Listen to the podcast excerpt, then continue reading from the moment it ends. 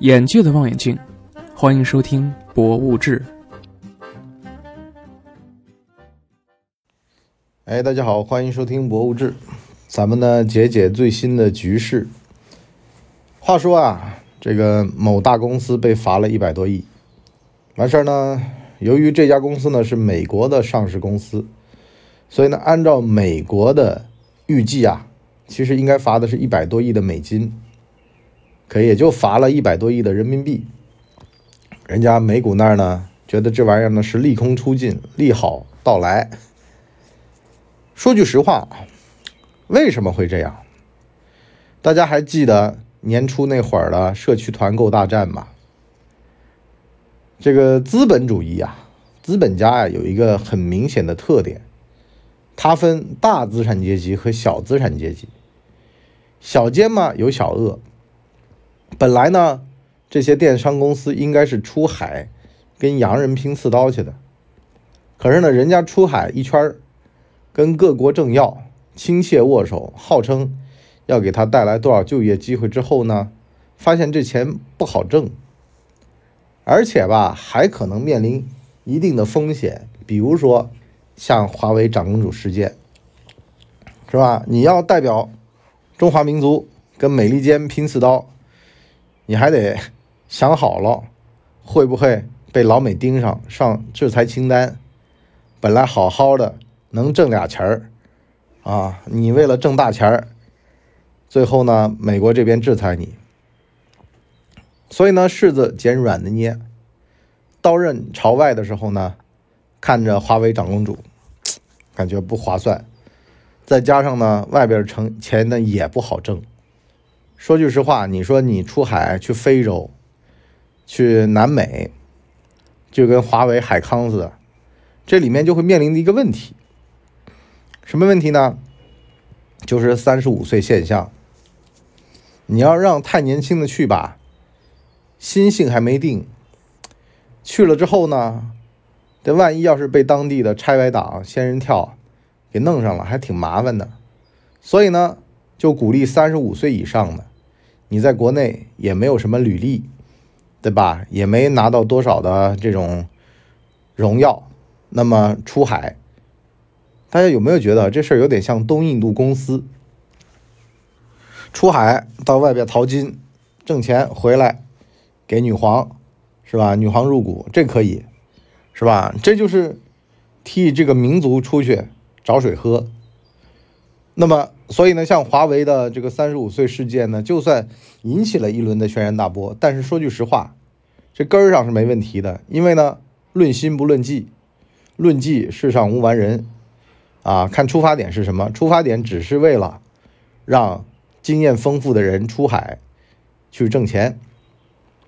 但反过来呢，杭州的这位呢，他就说啊，九九六是福报，这就是。资产阶级倾轧国内，咱们社会主义主体的这帮人啊，我们的工农阶阶级嘛，这就不对了，是吧？你可以干，但你不能说，你甚至干都不能干。说句实话，劳动法在那摆着呢。以前咱们是一万件衬衫换飞机，一亿件衬衫换飞机，那没办法，是吧？可是已经过了这个发展阶段了。现在更重要的是提供提高劳动效率，啊，你说你到现在还干着血汗工厂的事儿，还引以为豪，还觉得这事儿倍儿有面儿，就站在了人民的对立面，啊，这就是人民的名义了，对吧？那么换句话来说呢，其实这根儿里面呢就是个窝里横，啊，你在国内的市场，你呢去抢小菜饭的钱。去抢小商小贩的钱。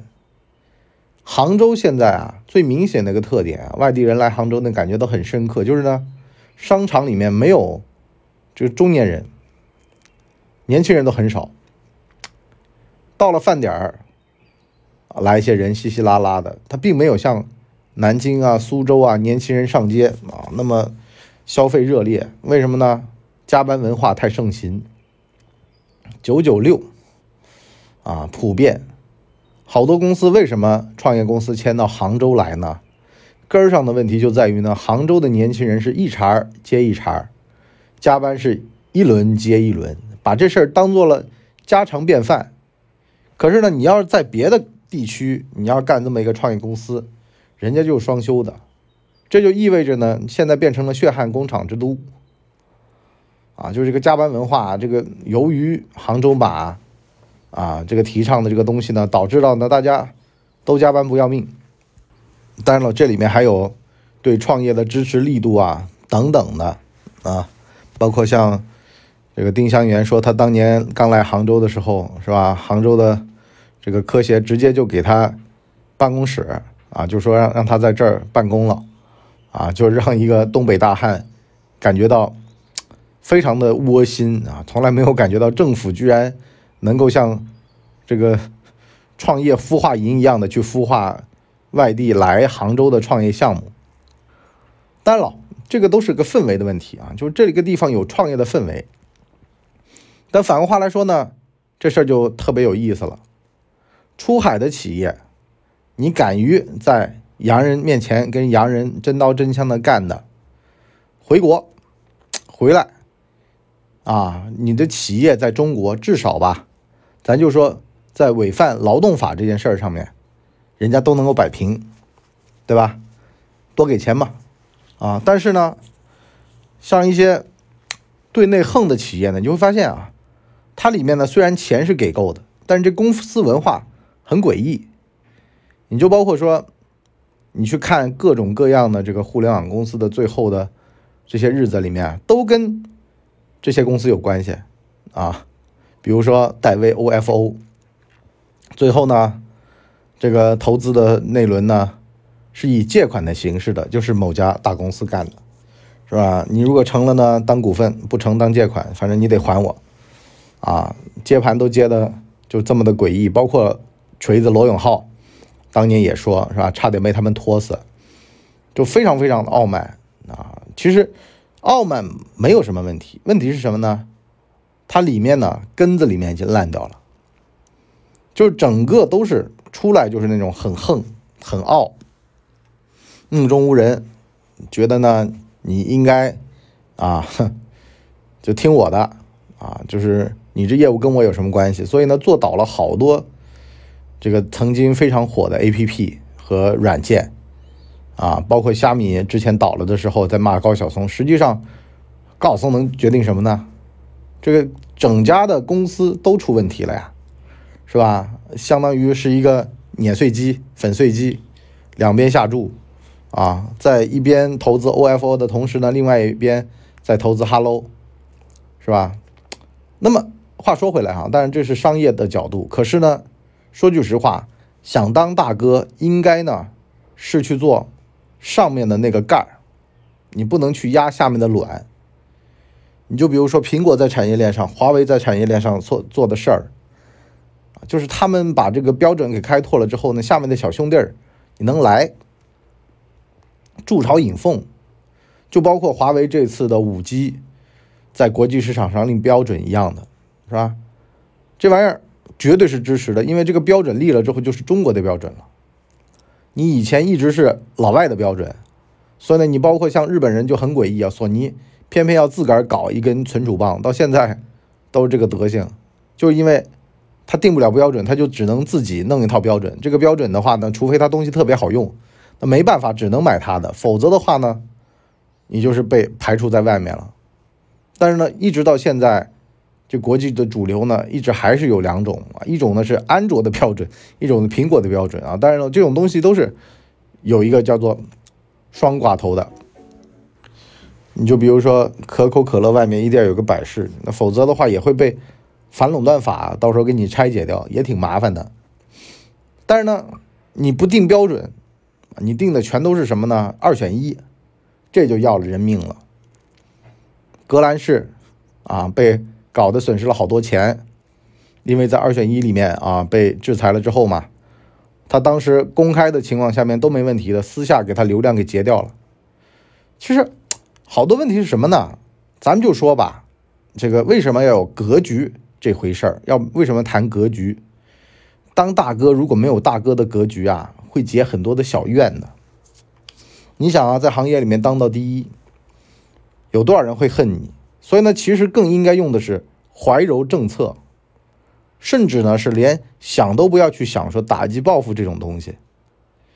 啊，就跟我们说的这个君子和小人的这个意念之争一样的，你君子面对小人的这种睚眦必报，更应该表现出来的是一种从容淡定啊。如果跟小人一般见识，那么一恶还有一恶恶，那更恶的会出面帮你去收拾那个一般恶的。可是呢，更恶的站在你身边，你怎么办？更应该做的呢，其实就是一笑置之。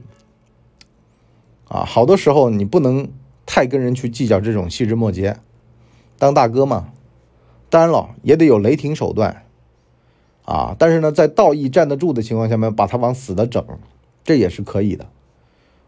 但是问题是什么呢？别经常做小恶，就这种小恶做了，感觉在现在的势头下，谁敢碰我那种，你就别这样，啊，要么就是自己的利益受到侵害了。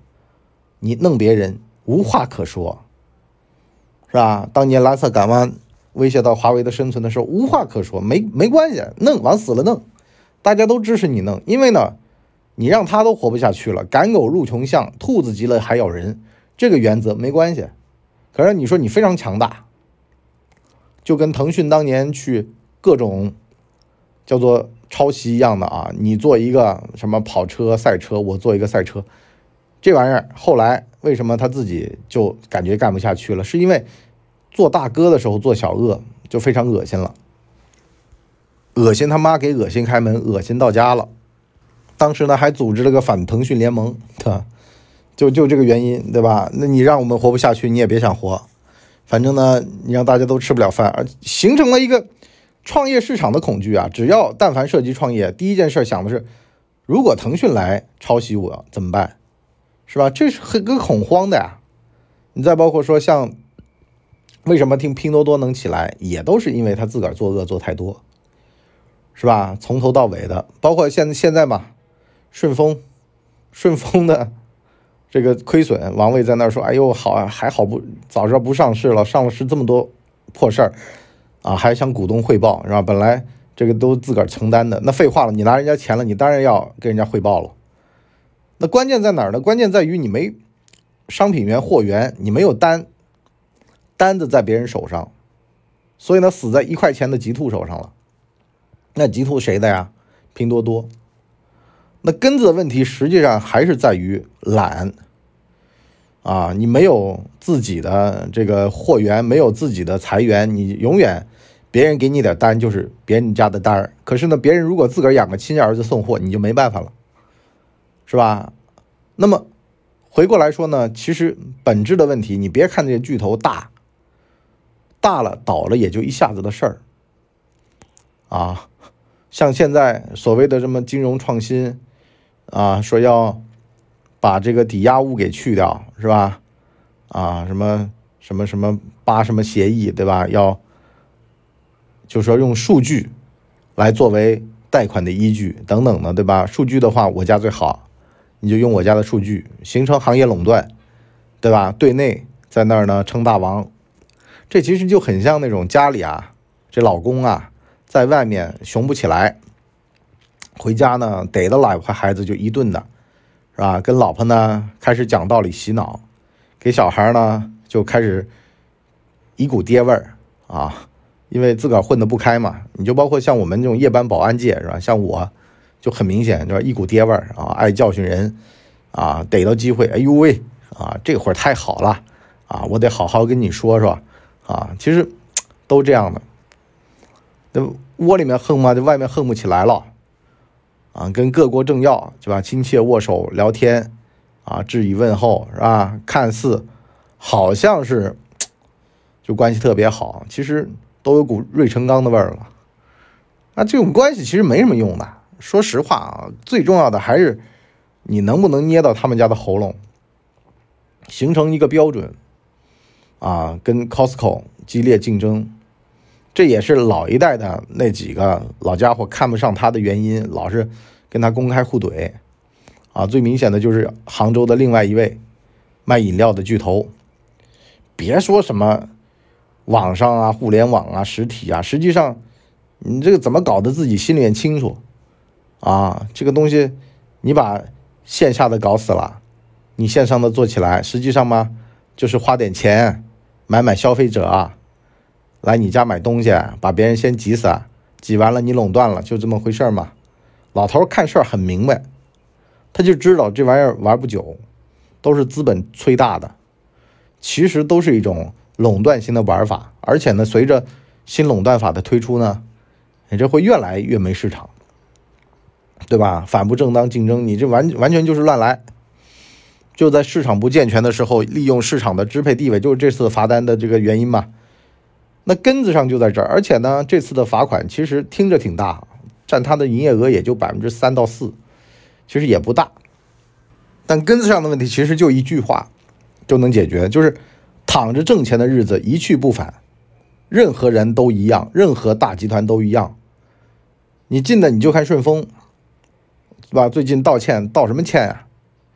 说穿了就是你这电商，你这个单子不在自个儿手上，你说破大天了，跟四通一达没区别，都不是人家的亲儿子，迟早因为你的单量的比重太小，导致到你要，要么就投靠一个爹。啊，就形势比人强，人在屋檐下不得不低头。现在已经走到了这一步了，是吧？疫情之下，啊，物流行当那肯定是电商为重，特别是拼多多现在起来之后。那么你再说像这杭州马的这个啊，现在已经是上海永的企业了，是吧？也是这个道理啊。说穿了，不就是想躺着挣钱吗？一旦想躺着挣钱，你就完蛋。什么人都一样。所以呢，华为一直说什么鹰的重生啊，啊，这个君子豹变啊，关键就在这儿，要不断的去蜕变自己，别觉得躺着完事儿呢，就抢一抢那些热门的赛道，最后呢就挣到点钱就一劳永逸了，没没有这种一劳永逸的事儿的。当觉得想收点地租税，想干点什么，你这个就跟香港一样的，最后就完蛋，永远都是。要跑起来，动起来啊！跑到外面去挣钱，啊，特别是你说那种爹味儿，在家里面，关键就在哪儿呢？不动脑子吗？张嘴讲道理多轻松啊，是吧？上皮嘴皮子碰下嘴皮子，啊，一说一溜的事儿啊，道理呢，反正孔子也说过，孟子也说过，老子也说过，那老子装孙子也说过，啊，就说呗，啊，说破大天了，无非道理肯定是对的，啊，至于怎么做，那我不知道就行了。所以呢，你说像华为，为什么到现在啊都能够还算是民族良心企业？根子上呢也是真创新。你就包括像它那个 MatePad Pro，现在还在逆势的涨价，它第二代都要推出了啊。再包括像小米啊，小米呢现在也是惨着一口劲儿啊，说自个儿呢要做电动汽车。其实根本上的问题啊都在于。逆水行舟，不进则退。特别是像这种大公司，您真别觉得说好像进了大公司一劳永逸的，没有的，倒下来也就一瞬间的事儿。只要这帮创始人觉得打着灯笼找不到对手，那其实他自个儿就是最大的对手了。他的思路、他的眼界、眼光就是最大的对手了。因为呢，这会儿肯定是已经有人摩拳擦掌要对准他们了，对吧？你说小米卖手机能卖几个钱？接下来就是靠电动车了。电动汽车造起来，那它就有希望。电动汽车如果造不起来，形不成协同效应、耦合效应，倒了也就是一瞬间的事儿。因为呢，手机现在已经是一个没有什么花头的市场了。而且呢，最近小米推出 Mix 的折叠屏啊，其实反响也非常差，都快糊了。因为呢，有华为珠玉在前。三星的折叠屏都在那儿呢，对吧？个个都比小米的好，所以呢，必须得给资本市场一个念想。那么说回来，像你说你搞社区电商行不行呢？当然行了，价格便宜是吧？老百姓拥护。但问题是你挤了小菜贩的利益，每个地方都看就业率的。你如果用新的就业率替代旧的就业率，把这些小老板。毛细血管变成你的员工，这倒也无所谓。可就怕什么呢？形成市场的动乱。就这帮人转过去之后吧，你这玩意儿做不成，他又流回市场去了。那么一轮一轮的，这肯定会造成社会的动荡的。啊，你能创造就业机会，那当然了，各地政府都欢迎。可是你如果创造的是失业的这个指标，那就完蛋。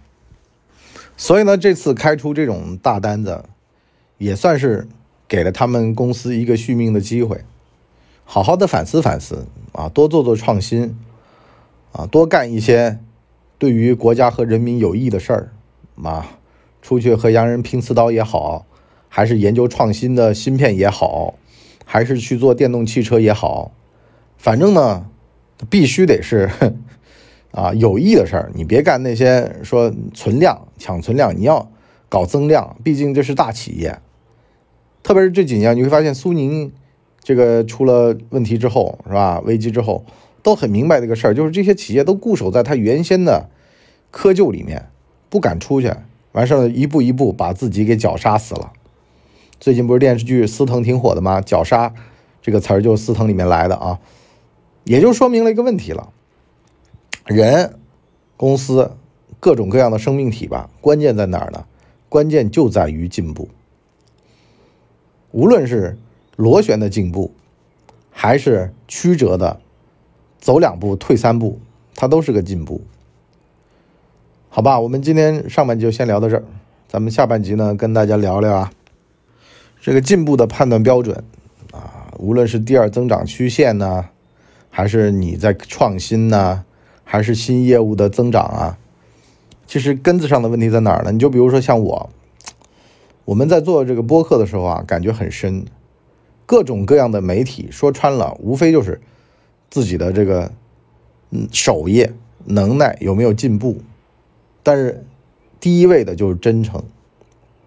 就是非常真诚的面对自己的员工，还有观众、听众、用户。